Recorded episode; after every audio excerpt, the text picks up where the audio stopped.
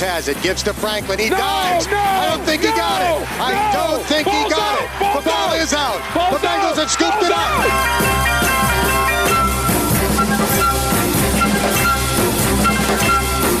Burrow bouncing in the pocket. His throw caught at the 10-yard line. T. Nice, Higgins nice. straight into the end zone. Touchdown, Bengals. It's a TD. You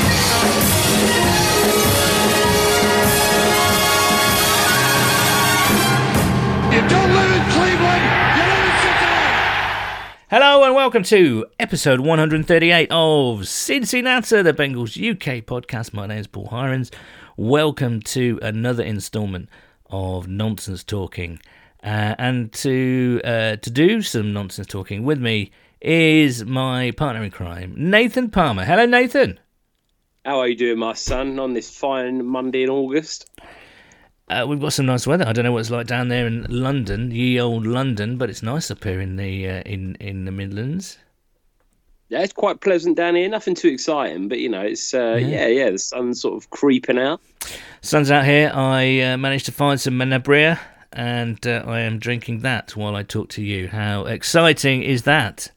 Oh, mate, it's amazing. It's back on my. I think I said last week. It's back in the shop on my high street. I'm a very happy man. So uh, yeah, I'll be well lubricated for the foreseeable future. Excellent. Um, in today's program, we have a chat with outgoing Inquirer uh, and uh, Bengals Beats podcast um, uh, host Lindsay Patterson. Now, long time listeners will know that Lindsay was one of our first ever guests on this little podcast.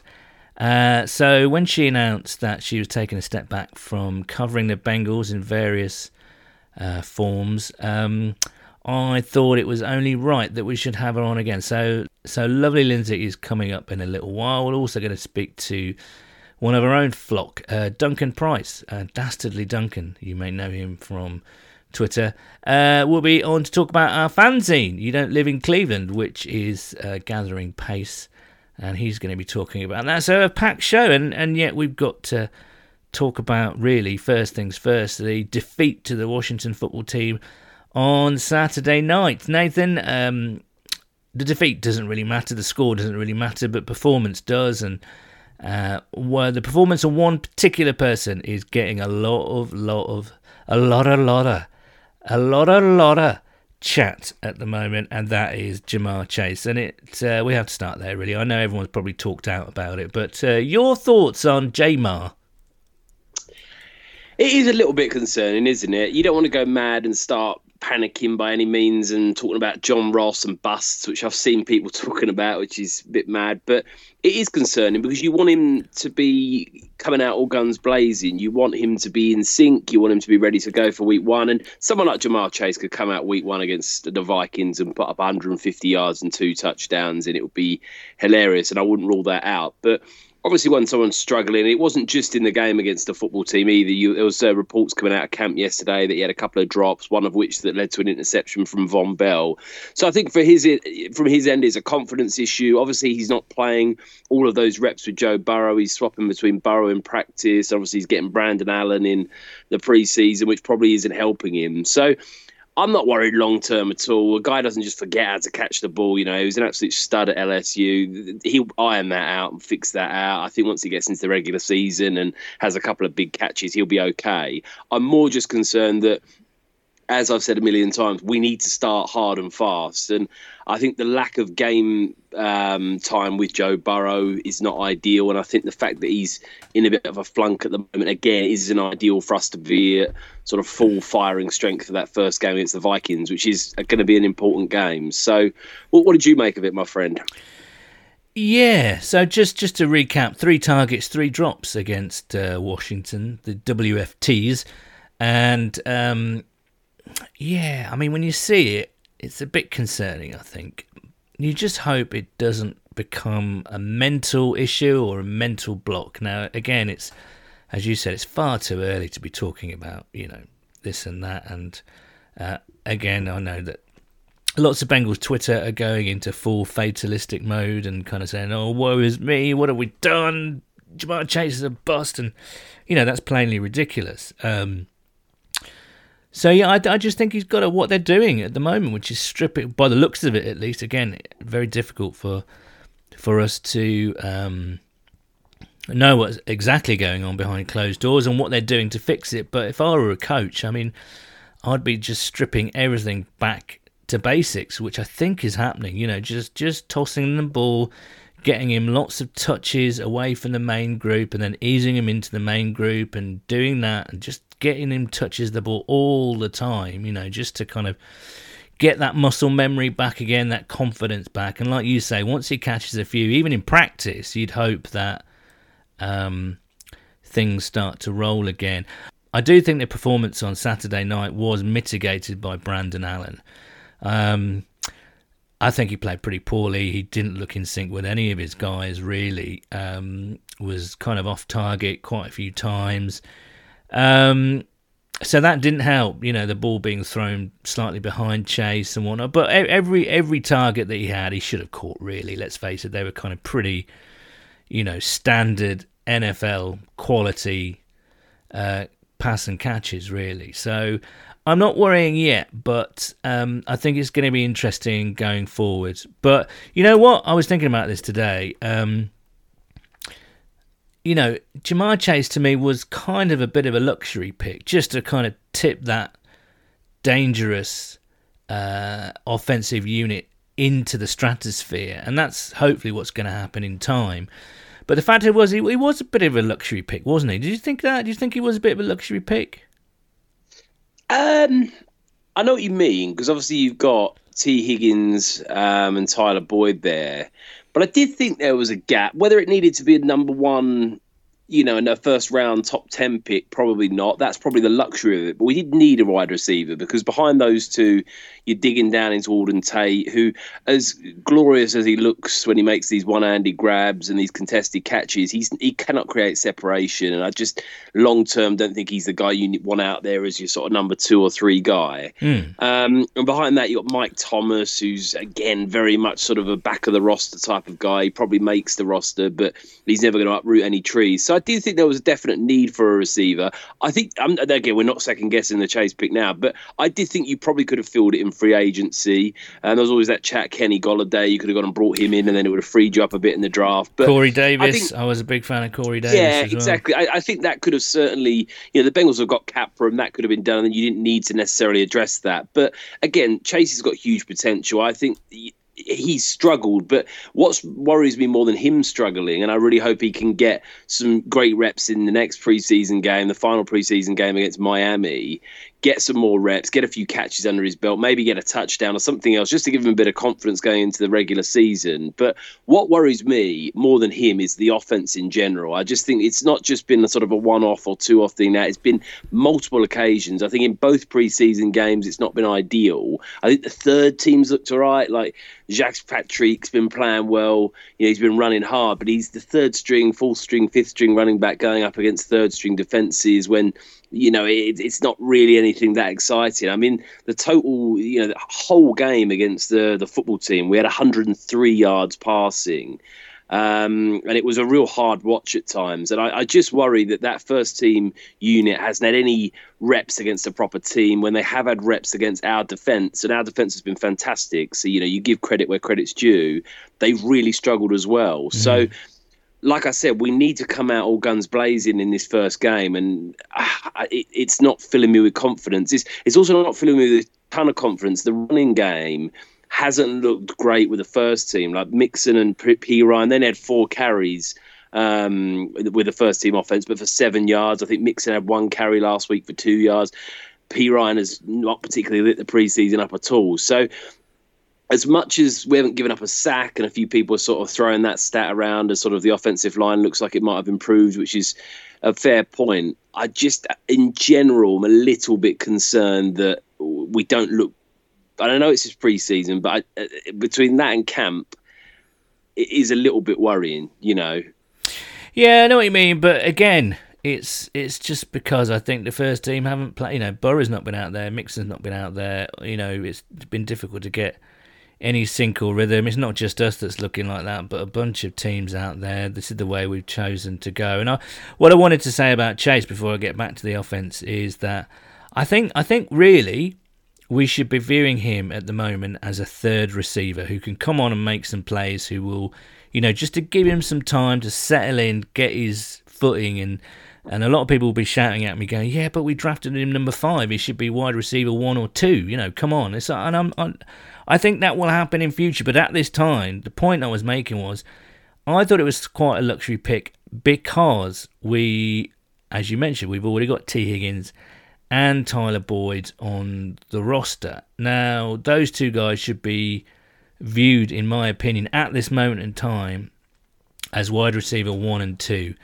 And I think Chase is going to play that third receiver role, or at least I think perhaps he should do, just to get take the pressure off him, just to kind of uh, get his feet under the table or more importantly, get his hands under the table, get his hands right. Someone mentioned on Twitter the other day that imagine if Ja'Marr Chase had uh, Auden Tate's hands, that would be quite something, wouldn't it? Really.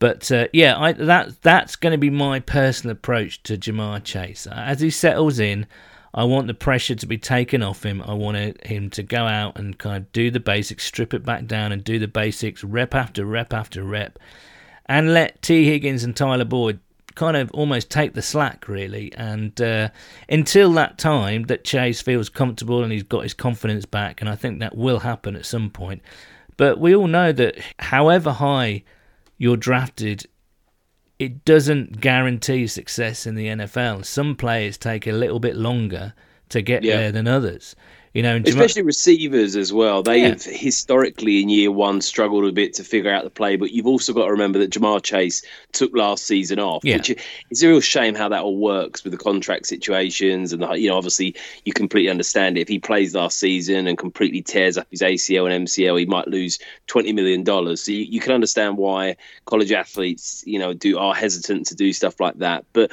obviously for him taking a year off, he's still a very young lad. He's not played too much professional. Um, um, or even collegiate football. So yeah, you can imagine it's going to take him a bit of time to get back into the swing of things. And like, like you said, it, we don't necessarily. Um, you know, we don't need him to be that number one or two guy. You're, I, compl- I think you're bang on when you say, look, we can, you know, he can be a third um, a number three receiver out there, and what a number three receiver hopefully he'll be. You want you want AJ Green type numbers. You want fifty catches or so a season, a few more targets than that you want like seven, eight hundred yards. To me, that's always a solid, solid season for a receiver. And if he gets anywhere near that or above that, I think that's kind of fair enough. And then hopefully, you know, he will improve as the season goes on. That's that's really the hope, isn't it? Um, just moving on to the offensive line, I do think they've improved. I have to say, I've been watching the film that Bengal Sands has been put on uh, Twitter and. Uh, the videotape of uh, that uh, Matt Minnick, our old friend Coach Minnick, has been putting on. And there's some good stuff there, I have to say. They look more mobile. Uh, guards are pulling a hell of a lot more. Uh, Michael Jordan looks improved. Uh, D'Ante Smith, we know that he's had a tremendous camp and is playing well in um, in uh, in the preseason. Riley Reiff looks like a good signing. Jo- Jonah Williams handled Chase Young uh, last week. I know, again, only preseason, but Chase Young, man, and we all know what happened in the game last uh, season. Um, the Bengals starting line have given up no sacks, no quarterback hits, and no quarterback pressures and the backups have given up one sack and three quarterback pressures, uh, which is pretty great actually. That that has to be improvement. We'll see what happens in the regular season. It's a whole kettle of different kettle of fish, obviously, um, but it's certainly encouraging. And I I like the fact that people like Michael Jordan, Isaiah Prince, Fred Johnson as well against uh, Washington are just finishing blocks like they're killing people. They just keep on doing it. And that's what was really missing last year and the year before. They only got to a certain level and they just didn't seem to finish their blocks. And now they're like kind of bulldozers, you know what I mean? Yeah, I agree though, the running game uh, blocking could be improved. But in pass pro, which is what we all kind of wanted an improvement in. It's certainly trending in the right direction. I think I, am I'm, I'm I'm impressed. I have to say. I also think it's an addition by subtraction with Bobby Hart going. I think for him being the starter yeah. at right tackle, I mean, you can look at all the PFF stats and cite his improvements or whatever last year, but I think even from a leadership perspective, I think losing him, I think is going to improve the chemistry on that line. Um, obviously, Frank Pollack. I mean, Frank Pollack has had every positive headline in the world written about him, said about him. Everyone seems like they're very excited about what he brings to the table. It seems like the guys um, are really sort of embodying his approach and taking on his learning. So I, yeah, I do think it's looked better. Again, it's pre-season; you don't want to go too crazy, but um, that's one area I think that we'll be better off certainly when we take on the Vikings in week one. Mike Jordan, for instance, who you know he's been through a hell of a time, and that the whole fact that he was the man beaten by the player who who kind of fell into Joe Burrow's knee last year must be playing really, really heavily on his mind. I, I think he, I think I think Paul Dehner Jr. did a terrific piece talking to Mike about how he feels, the guilt and the, and you know the the terribleness he felt after that. And but he's you know he's worked with Willie Anderson in the off season and through two pre-season games. PFF have graded him 85.5 pass blocking and 82.2 uh, on true pass sets. No quarterback pressures allowed. I mean, that's yeah, absolutely. What a what a great story that would be. You know, when that first depth chart came out, uh, and Mike Jordan was listed as starting right guard. You know, I think people were ready to jump off uh, the nearest bridge. You know, um, but you know that would be a tremendous story if uh, if Mike could turn it around, and I hope he does. I, he's our player. You want him to do well, right? So. Um, I think he's got all the potential in the world. I really do like D'Ante Smith as well. I know I said it last uh, week. Um, let's move to the defense. Um, actually, before we do that, let's bring in Duncan Price because, uh, as I mentioned at the top of the program, um, Duncan is producing a fanzine, a printed fanzine uh, that you can get delivered to your home or your cabin uh, or wherever you live in in the UK um, shed perhaps even. Um, he's going to produce fanzine, one of those old school fanzine that you used to get outside your football grounds for 50p, a couple of quid, whatever. And we're going to do one for for the Bengals. And Duncan is uh, sorting it all out. So let's bring in Duncan to talk about it. Duncan, uh, hello. Hello, Paul. How you doing, man? I'm good, thank you very much. Always the better for speaking to you. Oh, shush you, shush. Um, now, um, you're the brains behind uh, You Don't Live in Cleveland, and um, it's going to be part of our little arsenal of things uh, that we're doing this year. Um, do you want to talk us through it? How did you get the idea? What, what can people expect? Uh, well, the idea first came to me. I noticed that there was a Bengals magazine produced. Um, I think it is produced in the United States, but it's in Spanish. Um, and that kind of, I don't know why, but that triggered in my mind the thought of uh, would something work over here, magazine work over here? Obviously, you know, we speak in English, so that helps. Um, but uh, obviously, I knew it wouldn't be able to be something that would be mass produced. It needed to be something that was kind of quite quintessentially British. So that's where the idea of a of a fanzine sort of came along from there, really. And I think you were referring to actually the La Jungla Hispania guys who are actually Spanish in Spain, and I think they do this. Oh, they are. Yeah, they do this magazine, as you say, every year. So, but it's a fanzine, and you know everyone knows kind of what a fanzine is, but um, uh, you get them, you know, in the punk movement, and but over here they're they're kind of more, more synonymous with music and sport, aren't they? And um, I remember, you know, if you go to soccer matches over here, you can always pick up an independently produced kind of uh, fanzine outside the grounds, produced by the fans for the fans, to coin that old favorite f- phrase.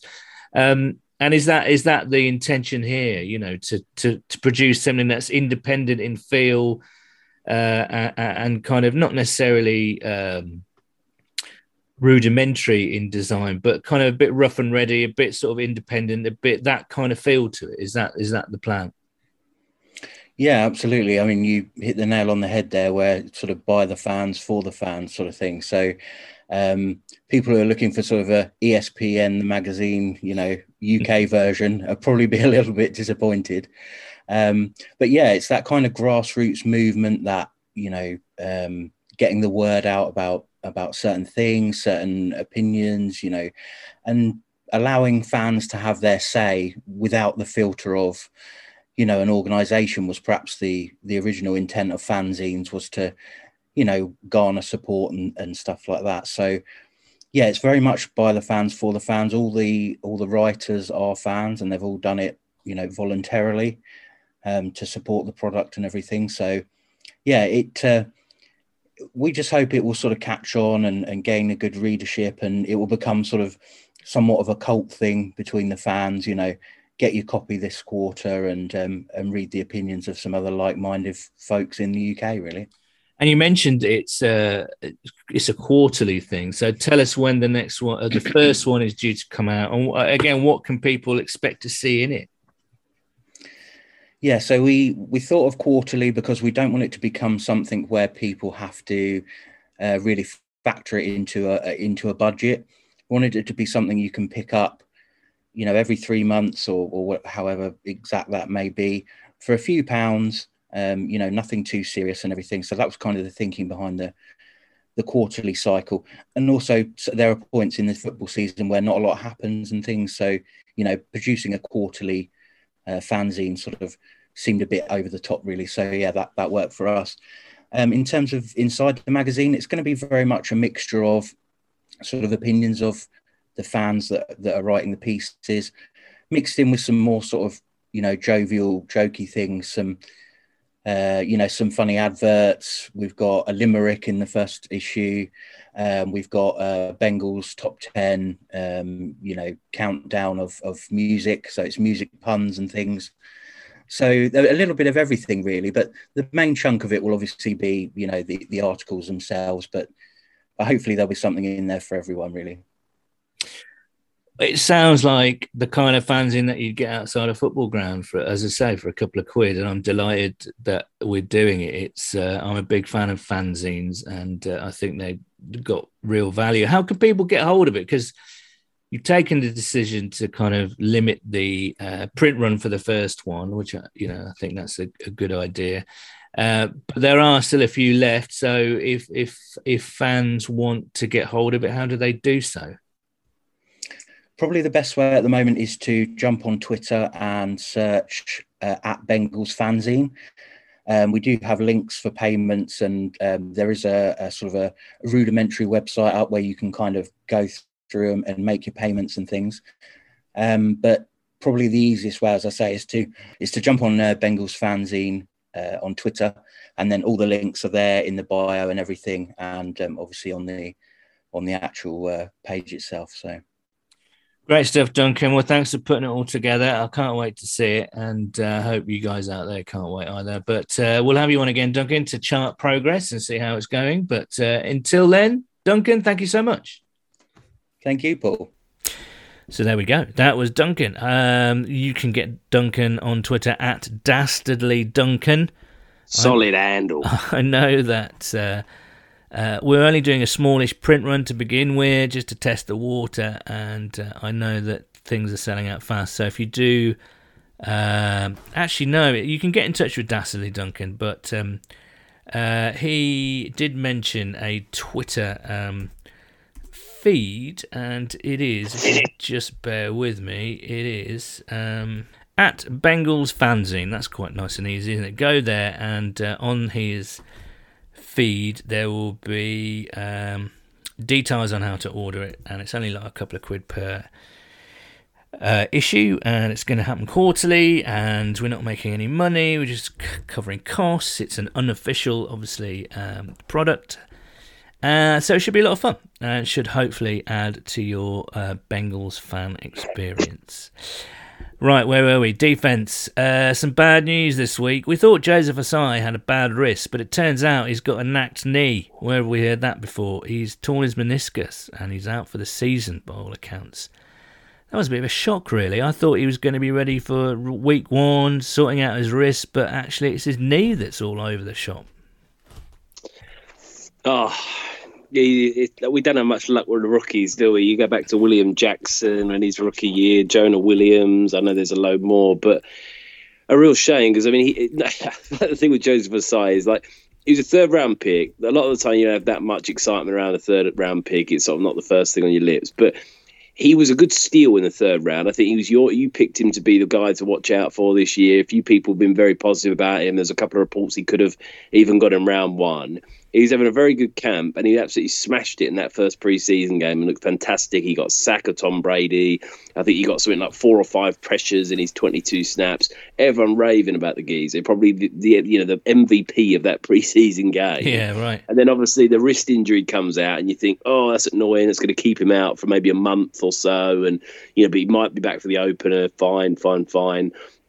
And obviously now this has come out about the knee, and it's just ah, it's just such a shame, and because I think for him, you just want the you want obviously the, the, that momentum of like you you know you started on a high, you want to just keep that going, and we need that pass rush depth as well. That's the key thing there. You know, we're losing mm. him as a key piece of that depth in the rotation, and I just yeah, it's gutting, man. I mean, you're gonna. You, I mean, you're always going to lose someone. You know, there's enough people on the team that we have to accept. We've actually been fairly. I hate to say this now because you don't want to jinx it, but we've been fairly okay after two preseason games and a decent chunk of camp to not get anyone you know, big go down. We, you know, we haven't got anything crazy. We haven't got an AJ Green type of injury we had the season before. You know, your star receiver's gone or anything like that. So this is the first real one of note, and it's it's a real real shame.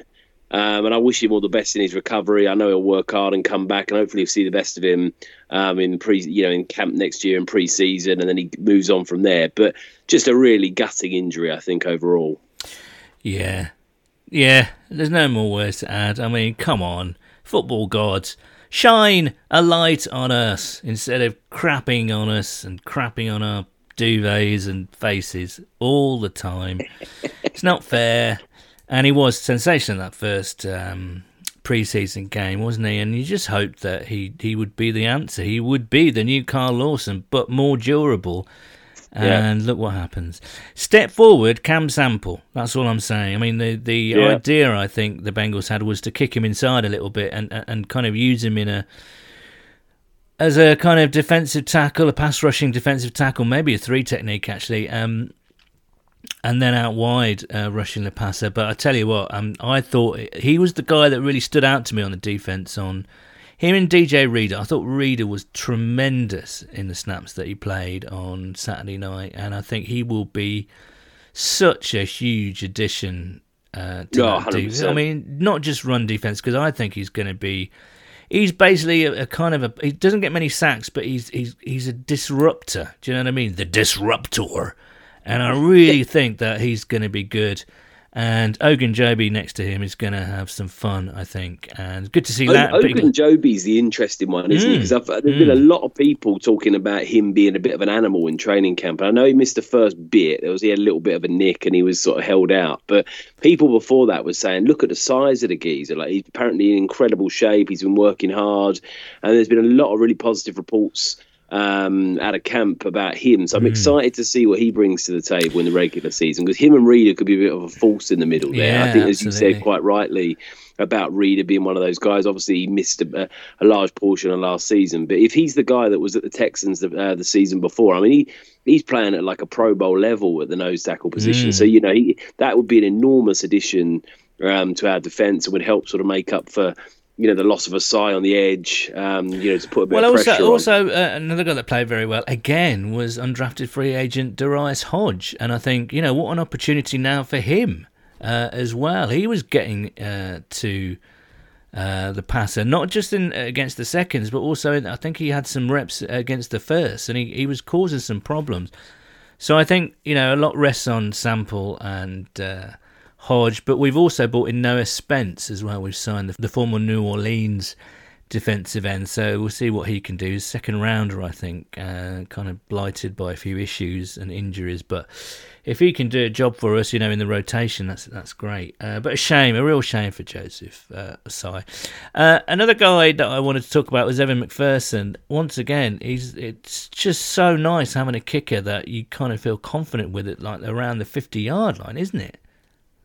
I mean, that, that kick's still going, isn't it? yeah, I think we said that last week as well. Yeah, I know. It's so it's mad. I mean, it's so it's down the middle. I mean, it's not as much pressure obviously in the preseason, but I mean, he's been fantastic so far, and we we needed um, a weapon like that that not only was accurate, you know, like Randy Bullock, to be fair to him, was fairly accurate, but you just worry with Bullock about his ability to kick from beyond 50 and also, crucially, what he was like when the game was on the line. Now, we still want to see what McPherson's got when it was a regular season game, there's seven seconds left, and he's having to bang one from 50 then. You know, that'll really test Yeah, his yeah, bollocks. definitely. but um, I think, yeah, for what we've seen so far, is fantastic. The thing that's intriguing me at the moment, there's a bit of chatter about this, and I think Zach Taylor sort of the other day maybe tipped his hand a little bit, sort of bigging him up, was Austin Seibert, and if there's any trade value there. Because yeah, yeah. the one thing with Austin Seibert that I wasn't didn't realise until last week was he was a fifth round pick originally for the Browns, Mm, and you think mm. if you take a kicker in the fifth round, that's a pretty serious investment in someone. It's not like he was a an undrafted th- free agent that sort of stuck at a camp and you know didn't really have anything before that. I mean, they obviously thought thought very highly of him. He struggled a bit, and they got rid of him. Yeah. Um, but by all accounts, he's had a very, very good training camp as well. And I mean, I was the one in the off season saying, look, don't even give McPherson any competition. I don't want there to be any sort of, you know, controversy. I want him to get all the snaps. I want him to get himself right. Like we've drafted him. Let's stick with him. Let's not repeat the Jake Elliott, Randy Bullock situation. But I mean, McPherson's been as good as he could possibly be. I honestly don't think he's missed a kick even in um, practice, maybe one. Um, but Seibert's quite interesting now in terms of what you do with him because obviously, are the Bengals realistically going to keep him um, on the roster? No, is the answer to that. They're not going to go with two kickers. Yes, they can put him on the practice squad, but then someone can lift him off there. So I think the Bengals must be. Sh- I would be surprised if they weren't making a few phone calls saying, "Look, this guy, you know, look at him in um, training camp. He's been fantastic. Here's what he's doing in the preseason. He's not missed a kick yet. That's why we're rolling him out and giving him some snaps." But it'd be quite interesting to see if we could pick up maybe what a sixth round pick or a conditional pick or something like that in the future Yeah. um, for his talent. That'd be fantastic. No, I absolutely agree. Why not? Just you know, you've got to generate uh, picks while you can, or even a player. You know, who knows? Uh, Yeah, although, you know, point, yeah. getting someone actually getting someone for a kicker of any, uh, you know, imports would be quite difficult, I think. But yeah, maybe a sixth or a seventh round in next next uh, year. Who knows? But um, yeah, I mean, the offense was stodgy on Saturday night. There's no getting away from it. It looked out of sync. Oh yeah, But I actually I do put that down to Brandon Allen a lot of it. Sorry, Brandon, but I do. Um, what do you think of Brandon Allen's son? oh, he's. I think he's earned the right to be back up. I don't think he's fantastic, but you know, we were all raving about him when. I mean, he started off horribly when he came in last, but he got better as uh, you know as the games went on, and he had that terrific game against Houston. Yeah, I was going to say at that one. So I, th- I think he's game. absolutely earned the right to to be backup. Uh, I think they'll look at it next year. I, I wouldn't be surprised. And there are still plenty of backups out there. You know, uh, sorry, uh, veteran guys out there that they can bring in if and when needed. So I'm I'm not too worried about him. I think I think he's earned the right though. Just as for now, I think he's earned the right to be backup, and it is only pre-season, and you hope that he's not going to be used that much this year. So that's I hope. think they'll draft a quarterback next year in like the fifth or something like that. in the to give him first a bit of round. Nathan. Get another first rounder in. That's what I say. Um, any other news? Geno Atkins is working out for the Seahawks. It's a bit depressing, isn't it? Really. Um, I'm really surprised the Bengals haven't thought about bringing him back. I really am. I think I, I do think Zach probably just wants. That's it. He doesn't want any ties to the old team at all, and he just doesn't. He just wants his guys in. You know, that's my feeling about it. Uh, it's a shame Yeah. because I think you know when healthy, um, I still think he can be a valuable part of a rotation. Um, be interesting to, if he does sign with the Seahawks. It'd be really interesting to um, to see what he gets and what he settles for contract wise. Speaking of contracts, we haven't spoken about Jessie Bates, but I don't really want to get into that. Really, I'm, I'm, I don't know. I feel as though it's all a bit talked out at the moment. I'm trying to focus on what's going on with the team. Are you? Yeah, I mean, it's always. I, mean, I think this is they're a fair way apart. Thing is, Jessie Bates. One thing you got to give some credit where it's due. He's been handled like a professional. He's not tried to hold out. He's not refused to train. He's been very, very, very professional about the situation, which is always encouraging. I think worst case scenario, if they don't get a deal done and the season plays out, the worst case scenario is the Bengals would franchise tag him. So Yeah, you'll have him so, across the yeah. next season almost certainly. Now, how happy he'll be with that remains to be seen.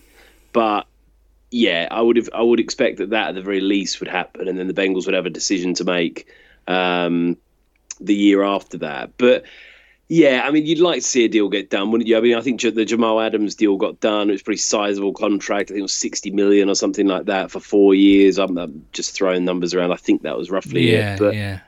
Yeah, I mean the Bengals would have to pay him a lot of money, um, and I think But know, it- has he has he earned it? I mean, he's a very good player. There's no doubt in that. If he He's has, had- I think if he has a good year this year, I think he's earned it because then there's yeah, a, there's a decent one sample. year where he was a bit shit. Like there was the first year where he looked fantastic as a rookie and he really Yeah. looked promising, and the year after that he was really off the ball and everyone was really surprised, wasn't sure what was going on, and then he had a good year Yeah, last year. Yeah, he was sensational he was last very- year. If he has another good Yeah. year, if he has another good year this year, I think you've got a nice sample size there that you can kind of Yeah, oh, for you know sure. Yeah. quantify. Um, But the thing is, I'll just leave it here because we could go on and on about this, and it, and it goes into deeper discussions about how the Bengals like to to to to handle their business and so on. Jamal Adams got 38 million guaranteed, and the Bengals do not do guaranteed money. That's all I'm going to say. That they just don't do it. So that uh, that I would assume is the sticking point. That is the sticking Yeah. point. It's not about how much you get a year. It's how much a player gets guaranteed. And the Bengals, for whatever reason, do not do guaranteed money. So it's it's and I think um, Jamal Adams. Is this right? Jamal Adams and Jessie share the same agent, or kind of Jessie's got a very well. He's got an agent that's well known for being very aggressive, and Oh, uh, really? yeah. So, mind you, all agents are, I suppose, but this guy's got a particular reputation. But anyway, we'll see what happens. We want Jessie signed up and sealed for a number of years coming forward. Right, it's time now to bring in uh, Lindsay Patterson. Okay, as promised, we have one of our favourite people in the world. I think, not just in Bengaldom. I think it's it's. Uh, well, just to give you some context here, um, when we started around three years ago doing this podcast, that is, uh, Lindsay Patterson was one of the first uh, ever guests, and uh, we could never dream of having uh, someone like Lindsay on. But we dreams came true, and we di- didn't disgrace ourselves, I don't think. And um, uh, and in light of Lindsay's uh, announcement last week that she's going to be sort of stepping away from covering the Bengals in a media context, we thought it would be good to have Lindsay back on because she's been on like four or five times, I think. So it felt it felt right to have Lindsay back on. So Lindsay, welcome back. It's lovely to see you again. It is great to see you. How are you doing?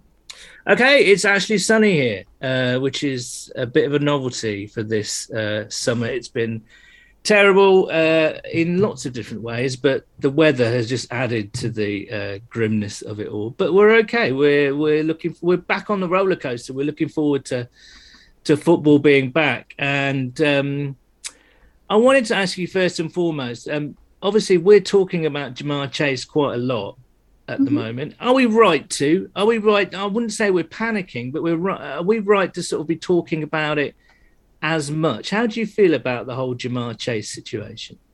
Here's what I think about preseason in general. And look, you can have an area of concern that is totally fine. I think you look at a lot of the rookies who are out there right now and they're struggling. And not to just point fingers because a lot of the talk was Ja'Marr Chase, Penei Sewell, but Penei Sewell is kind of dealing with similar struggles too. I think you see that a lot with some of the rookies.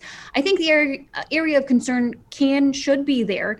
But at the same time, I take the preseason for what it's worth. I want to see, and obviously you can look at the training camp practices and even yesterday when they were on the field on Sunday you know, he struggled a little bit. He had a couple drops out there. I think just getting that rhythm with his college quarterback, things are going to be okay. It might take a week or two in regular season, but I just have a feeling his confidence as he gets into regular season, it's going to continue to grow. I think a lot of people forget the guy hadn't been on the field in almost 18 months in a football capacity. So I think just giving him some time in regular season, he's going to struggle. He'll have more drops in his first season. AJ Green had drops in his rookie year.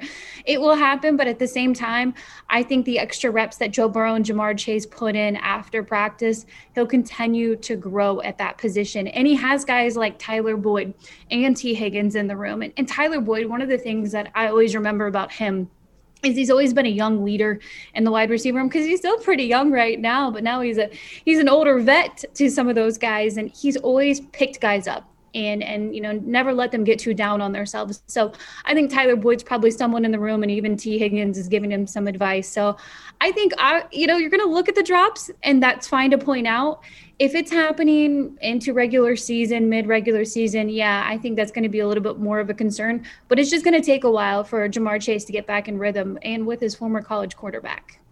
Well, that's kind of reassuring, Lindsay. I think I think most sensible Bengals fans feel that, but you can't. I guess with, it's the hype, isn't it, that surrounds Ja'Marr Chase? It's the the LSU connection, the the the record breaking numbers he put up in college, the relationship he has with Joe Burrow. Everyone wants it to click, kind of straight away. And of course, it's the NFL, and that sometimes doesn't happen, right? I, I think a lot of people want to point at this decision. I would say nationally, locally, I felt like it was 50 50 when it comes to the number five pick. But I think nationally, a lot of people want to point to it and be like, you were wrong. You didn't go offensive line. And I mean, we won't even get into offensive line right now in this question, but I would say just give Ja'Marr Chase some time. And yeah, he's going to struggle. Any rookie would, but obviously he's someone who hasn't been playing for a while due to last season sitting that one out and just kind of reconnecting with his quarterback. And the NFL is a huge jump from college football. So that will take a while and he will struggle in the NFL, but he'll be fine. I, I, am not too concerned about it right now, but I said, you know, as the season goes on, if those drops continue, yeah, that's something to keep an eye on. But as of now, I would say my concern level is not even at four out of 10. Oh, wow. Okay. listen, listen to Lindsay Bengals fans. Um, okay. So just glossing over Ja'Marr Chase. Um, uh, what what else have you seen? You've obviously been to some of the practices. You've been hanging out at PBS again, which must be great after everything that's been happening in the world. Um, what's what's the feeling like there at the moment, and, and what have you been impressed with? I think all of us watching the preseason games and listening to people like you and reading uh, reports is it's the defense that's kind of really stolen the show, right? Yeah, I think it's a really easy answer. You you look at the defense; they've been the story of training camp, and they've also been showing it in preseason games. One of the things this team has struggled with is pass rush, and and to finally see that is encouraging for this team. For Lou Anarumo, if you look at what they've done the past two off seasons, and even in the draft, they went really heavy on the defense, and they pretty much gave him a lot of guys to work with. And I think you have guys like Sam Hubbard, um, even Trey Hendrickson. You want that to work out with the big money they spent in free agency. And I don't feel like Vonn Bell gets enough credit. And he's definitely been somebody who has stepped up too in the secondary. So I think with this team overall, they're showing in, in training camp that it might be more than a story. And that's one thing that, you know, they, have just struggled with in years past. They, they haven't been able to get off the field. That's going to help Joe Burrow in this offense where, you know, you give them a little bit of a break out there and, uh, and, and maybe they can uh, score some points and, and stop the other team and get to the quarterback, which is, again, something that they've struggled with in past years. Vonn Bell's interesting. I think he gets credit for one big play, and we all know that play, what it was. But I think you're right, and he certainly started off the preseason really well. I think, and um, um, so the Bengals. You're right in saying the Bengals have completely gutted this roster, and almost kind of, and it feels like Zach Taylor's team now, after two or three years of kind of transition. Um, what are you expecting from the team this year? I mean, are they going to be okay? Are they going to be good? Do you think? I know it's in, it's a silly, impossible question because you know we're, you know, we haven't even started the, the regular season yet, and we've got one preseason game to go, and, and it's all about guys fighting for their roster places, right? So, but what are you expecting in this season? So they get one extra game this season. And a lot of people are pointing at Zach Taylor's future in Cincinnati if they struggle again and if he'll be here in 2022. The talks were not to jump ahead, but Joe Burrow's next contract are just right around the corner. And I think with this team, you're on a rookie deal, rookie quarterback deal, and you're building around him. You have the chance and opportunity to spend a lot of money on other pieces to build that team. A lot of talk was 2022. That's when you can put this team back in the playoff conversation. I think right now, and this is going to be like a softball way around it, but I would say that they, I have them about seven wins, but they are capable of 10 or 11. And a lot of people might say that that's very optimistic, but I think if you would have had a healthy Joe Burrow last season, they would have had more wins in those games. And I think overall, this roster is better than last year. We talked a lot about how the defenses looked. You know, one of the things they're not getting enough credit is their offensive line right now. I, I think Riley Reiff is a huge addition at right tackle. Jonah Williams has stepped up, and if he can stay healthy all season, you got your tackles right there for at least 2021. The guard position, I know Xavier Su'a-Filo, Michael Jordan, they're, they're kind of competing against each other right now. Quinton Spain, I think he's going to be your left guard week one. They've been capable of stepping up. And, and if Trey Hopkins isn't ready for week one, Billy Price, I think you can plug him in for week one or week two whenever Trey returns.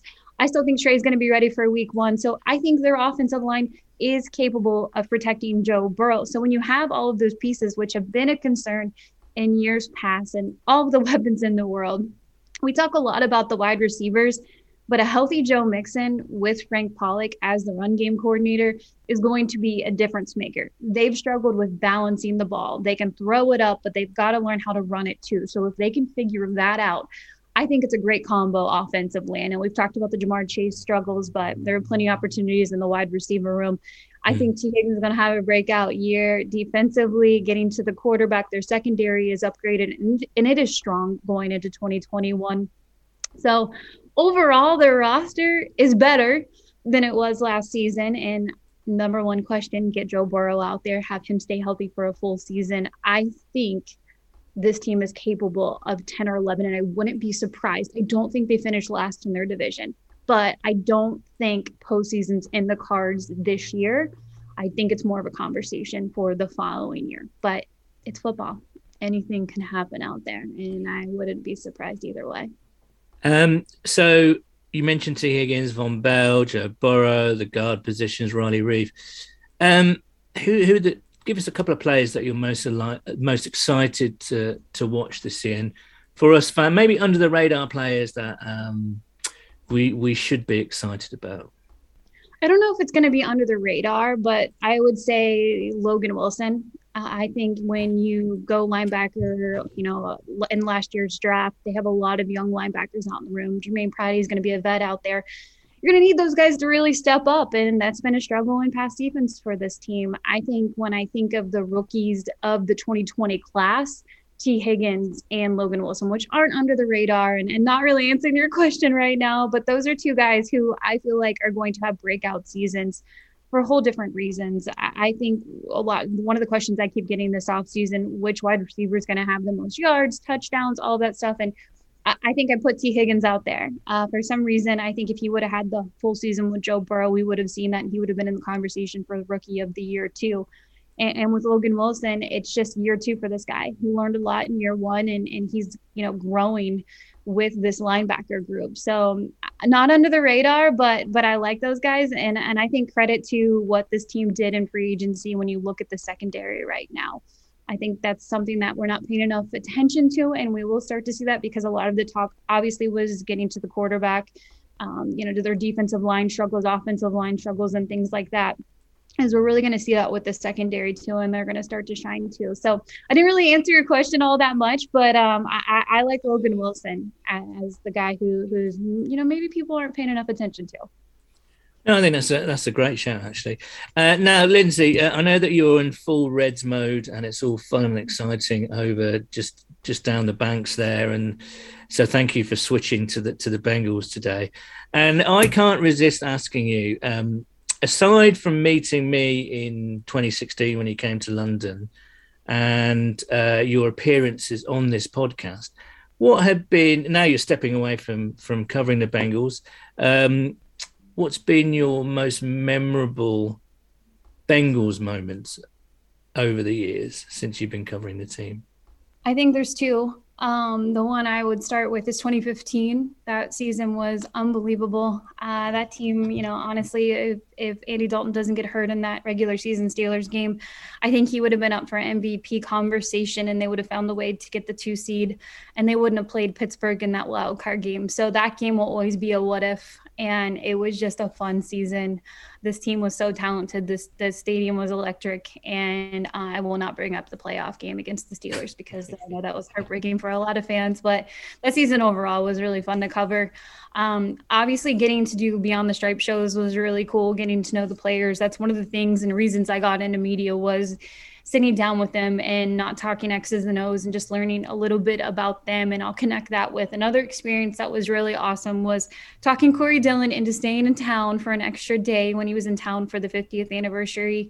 Um, everybody knows kind of his relationship with the Bengals, and it's definitely better than it once was. And having him just be an honest player, and he's the reason I I wanted to work in football and, and cover this team. He was the guy I went to my first Bengals game back in 2000 with my dad. I didn't know a whole lot about football. I grew up in a football family, and this guy just breaks the yards rushing record in October 22nd, 2000, and I was all in.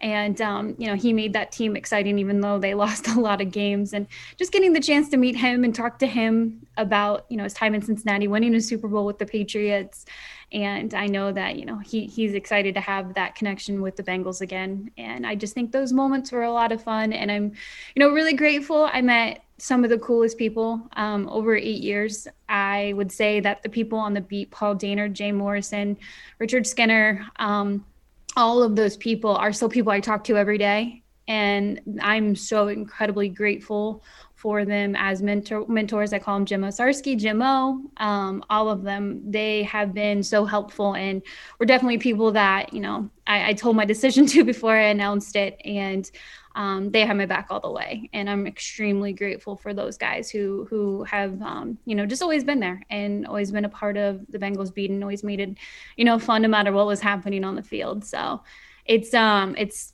legit amazing humans who cover this team and i'm really excited to as obviously this team was i was a fan of this team in the beginning i tried to not make it so uh, you could tell i was still a fan and optimistic but now i'm excited to get back in the stadium and enjoy what they can do because joe burrow is bringing so much excitement to the city and you can really see it and every day um, when, when you bring his name up. So I can't wait to see what he does.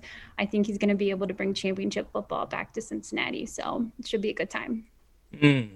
Well, it's kind of bittersweet, really, isn't it? As I say, um, you've been one of our favourites, and you know you've been with us right from the start, really. So thank you so much for all the support uh, and getting involved and being on the podcast and all, all, kinds of stuff. And of course, I was there at that Corey Dillon Beyond the Stripes. You were. I forgot. Grove. I forgot you were there. That was. I was there. That so that was an amazing.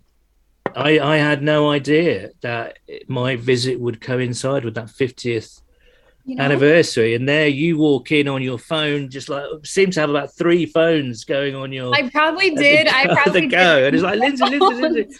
And uh, just meeting Corey Dillon and Willie Anderson and all those guys during that weekend was such a treat. So thank you for being part of my personal memories and, and kind of cool moments.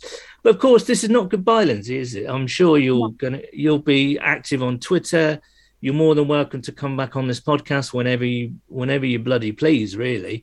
Um, but in the meantime, just thank you so much for all the work that you've done, making uh, fans speaking specifically from fans, you know, thousands of miles away. You've made it such a pleasure to be a fan because of you know all the guys that you mentioned coverage and, and you've been part of that as well we're very spoiled as bengals fans with really good coverage so and you've been part of that so thank you so much for all the work and uh, we won't get teary now, um, but we wish you obviously all the best for the future, and uh, we will be staying in touch. No, and thank you guys so much. I think Bengals fans are doing a hell of a job over on podcasts and blogs and pieces, and it's been one of the coolest things to see over the last couple years. I know it keeps growing, and I can't wait to see more. And two people I forgot, and I know I forgot a whole bunch of other people, but Dan Hoard and Dave Lapham are other, you know, just amazing humans. We are so lucky that they are in charge of the broadcast in Cincinnati because they are amazing at their job. So, you know, you guys keep killing it. I'm going to continue to listen to the podcast. I can't wait until you come back in the next game in London. I'm just going to have to make that trip as a fan and, and, and go watch this team. So here's to some playoff wins and um, exciting football. Absolutely. Thanks again, Lindsay. We'll speak to you soon. See you later.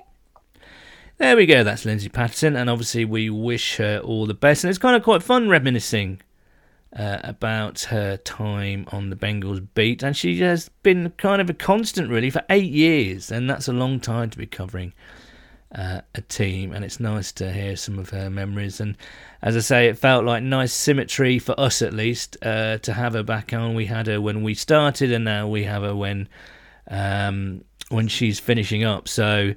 uh, it felt it felt like the right thing to do. And once again, we can't thank uh, Lindsay enough for all the support that she's given us over the years. Always fantastically supportive, and uh, we wish her well uh, for whatever comes next. Um, but good, Yeah. good to hear from Lindsay again.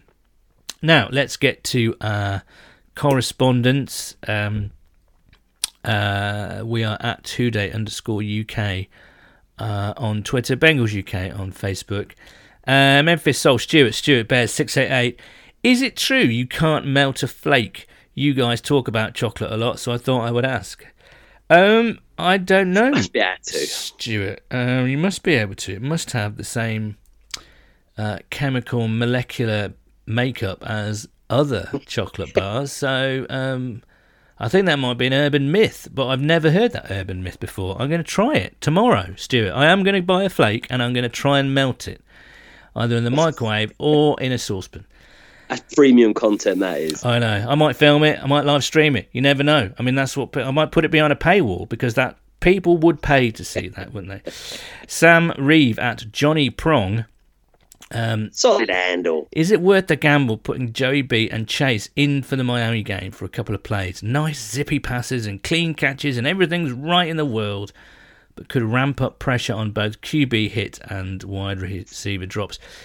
Oh, Sam or Johnny, I'm throwing them out there, son. go on. Yeah, I think I am just for a couple of. Um, At least, at least one or two. I just don't see. I mean, I, I get it obviously because if he, if God forbid someone hit him and he went down and he was out, you you know everyone would go ballistic. You know what I mean? It would just be unfathomable. The media would gobble us up. It would just be Yeah. oh, you can't even begin to start thinking about it. But if, which is much more likely than that happening, if like Johnny Prong said, they go out there, they zip a few passes around.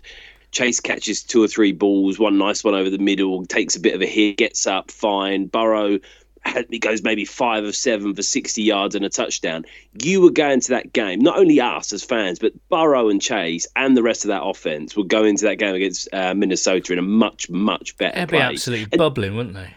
Yeah, and even if they had a shit two drives, if they had two drives that were, you know, Burrow was one of five for 12 yards and it was a bit shit, you at least then could be like, mm, okay, what we need to, what do we need to work on here then? What's the problem here? You know, what happened? Let's try and work on it. I just think that if you hold him out, like, because you don't want him to get hurt or you're worried about him getting hurt, he's going to get absolutely, I mean, he's going to get hit in that Minnesota game. There's no doubt about that. Yeah. He's going to get hit two, three, four times. He might get sacked a couple of times. You know, you d- don't know. And I just think whatever benefit we could give to us for that game, I think we've got to be doing. If we're that worried he's going to take a hit and his knee's going to be gone in a preseason game, then it concerns me we're throwing him out there against Minnesota for an entire game. You know, I just think, uh, I don't know. I, for me, I'd be playing him. It's a gamble either way, Nathan. That's what it is, I think. Yeah, But I'm with I you. just- I'd throw him in I there for a just think series. you, you've got to be, and I, obviously I'm not, I'm not a doctor here by any means. I don't know what the situation is. If they're saying, look, you know, he still needs a couple more weeks because obviously he's, there's still about another two and a half weeks to the season. So obviously, you know, it depends on what Joe Boy's saying. I'm sure Joe Boy wants to be out there. I'd be shocked if he wasn't in the coach's ears saying, look, let me get the pads on. I want to go out there and play.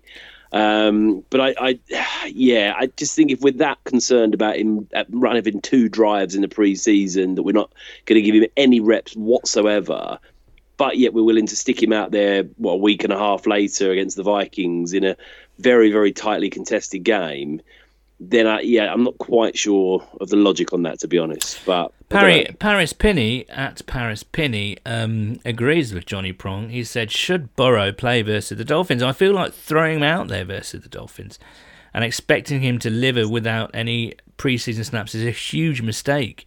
It would also be massive for Burrow's confidence and to clear that mental hurdle before the regular season. Again, I'm with Yeah, you, agree. but I I understand the uh, the caution." Uh, Mike Smith at solid underscore handle. Solid handle. I'm gutted about Ossai. A Bengals rookie getting a season ending knee injury seems like an initiation that's gone too far. Let's hope he's back and comparing surgical scars with Burrow and Trey soon. Also, RIP to Sean Lock, who created The Tiger Who Came for a Pint. Agree on everything there. Mike R.O. Peter Sean, and if American listeners don't know Sean Lock, here there's uh, he's a British comedian who died uh, far too young last week, and I know uh, among Bengaldom, he over here in the UK, he had a lot of fans. So go and check him out on YouTube, Sean Lock. Uh, Dreams of Witness, that D Witness. Um, I know QB1 didn't play, but the offense looked pretty ropey and this is referring to the uh, Washington game.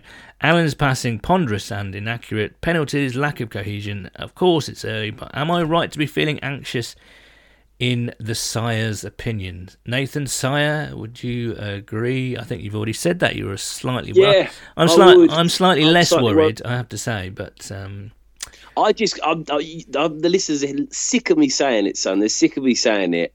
I'm all in on this Minnesota game. We got to win it, and yeah, I really yeah, yeah, I agree. want to be feeling good about it. You know, I really want to sort of feel like that offense has had a couple of decent drives. You know, Mixon scored a few touchdowns. He's dancing. We need that. I think just before the the Minnesota game to give us that edge going into it. Slam dunk at Slam Dunk the Funk. Solid handle. I've watched both preseason games. I have a few concerns at the moment, but once Joey B is out there, things will improve. Let's see after week one before we get too critical. The D looks solid and O line certainly looks better. Let's have some optimism, please. I, I, think that optimism is warranted, but there's some, you know, there's uh, tempered with a bit of caution, I think, there. Jamie at White Beaster, I think Darius Hodge is an absolute lock for the roster, and credit to him for his hard work paying off. However, between the Ossai injury, Ja'Marr Chase's brick hands, and the offensive futility in camp, and in the preseason game, I'm not magically happy this week. Sorry, Duncan, Jamie's not joining you in the optimism, but yeah, I mean, everyone loves an undrafted free agent, don't they? Uh, it's a great story, and if Darius Hodge can make that roster and make a difference, then it's like Chris Smith all over again, if you remember him from a few years back. Yeah. Um, Martin Matthews at Dorset Bengal, how do you feel about offering Dalton the chance to be Burrow's backup? Am I crazy for thinking this? I would love it, but it's never going to happen. But I'd love it. Sorry, caught me out there swigging. Um, I thought you were going to have a longer answer than that, but yeah, I mean, it's never going to happen. I, I, think Dalton kind of fell out with Zac Taylor a little bit, and um, yeah, it's true, it's true should be interesting to see who starts that uh, game against us in week two. Will it be Dalton or will it be uh, the new kid on the block? We'll have to wait and be, see. That'd be a mad duel, that would, wouldn't it? Dalton against um, Joe Burrow. I think I think they reckon Dalton's definitely starting, but you think if he has, I mean, the Chicago don't look fantastic. I think if he has a, a bit of a shit week in week one, I think it might be Fields' job that early. So it'd be interesting to see. Donny at Ippy Don. No sacks in either preseason game, a big plus. Gutted about the injury to Ossai though. Maybe if Chase can get a pair of gloves that Auden Tate uses, then we'll be just fine. Fair point, Donny, I think. Someone uh, was saying on Twitter the other day about those gloves they use. Have you ever tried? Have you ever tried on a pair of those gloves the NFL players wear? They, I have it's not. like having super glue on them. Like it, you honestly, I'm not just saying that. If you have, if anyone who's had a pair before yeah. will attest to this, they're mad. It almost feels like it should be illegal. They've got this like tacky stuff on them. Yeah. And honestly, if you get hand on the ball and you get a bit of grip on it, it really does stick there. So you would get yeah, a solid hand on the ball, even. Yeah, solid hand on the ball. Um, but yeah, maybe Ja'Marr Chase needs to uh, have a word with his gloves. Okay, well, that's a new one on me. Blame the tools, not the tools man uh, exactly. in this case. Andrew Lord at Andrew Lord 1. Uh, OL seems better, more solid, despite Carman not being fit or ready to start. He did play better, though. He, I don't know why I'm talking in that voice, but he did play better uh, on Saturday. Defense is playing solid. Backup QBs poor. Gutted about injury to Ossai he is future all pro. Nothing like not, uh, uh, you know, kind of overreacting, Andrew. Uh, offense has been poor so far. Really worried, to be honest. We relied too much on Burrow. God, come on. Let's, you know, I don't know. Matt Gibbs at Wake Ram a week ago, so optimism bloomed. Felt like something was happening. A few short days later, number one can't catch. Carman isn't ready, and Ossai out for a year feel panic setting in. Back to normal then, eh? Come on, guys. be sensible. It's it's only week two pre-season. Don't be too uh, worried. Governor Chief at Governor Chief. Solid handle. New drinking game. Scroll through Twitter, and every time you see a tweet about Chase being a bust, take a chug. It gets you drunk fast. I am not worried about him. He is going to be great, uh, but I am going to use this opportunity as a drinking game for now. Uh, that's a bit better. Just drink your way through it. Um, Aurelius FC, very impressed with the defense. Gives me hope. There you go.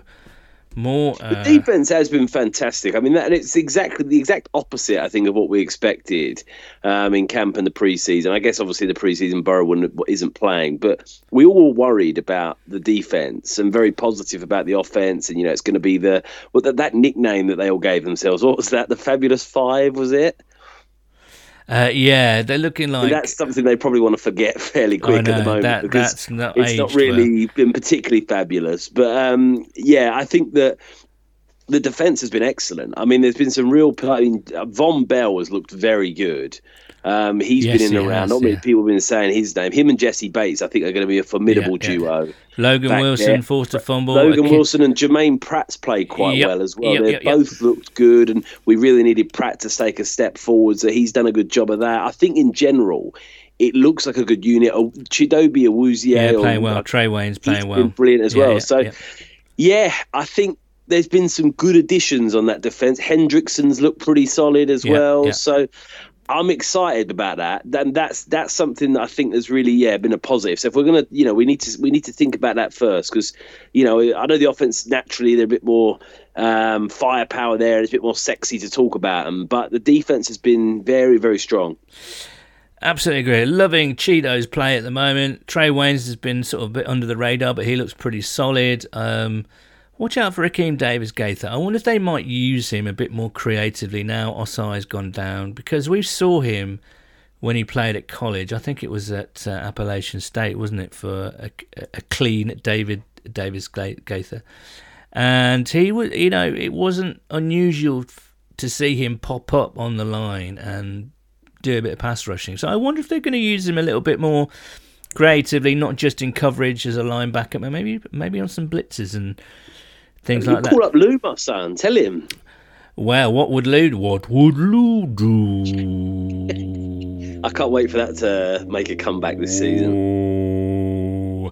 Yeah, that's got to come back at some point. And of course, our offer of uh, Nathan and I coming over and uh, just kind of blitzing Joe Burrow for some friendly pass rush to get him, you know, into the right frame of mind is still open. You know, it's still there. It's still open. If he doesn't play against the Dolphins, then that, I feel like there's no choice but for us to get on the next flight out there. He's going to need at least one or two hits before the Vikings. Exactly, just friendly little hits, really, and uh, we're the men to provide them. Uh, the friendly Paul and Nathan, the friendly hitters. I think we'll, we'll christen ourselves.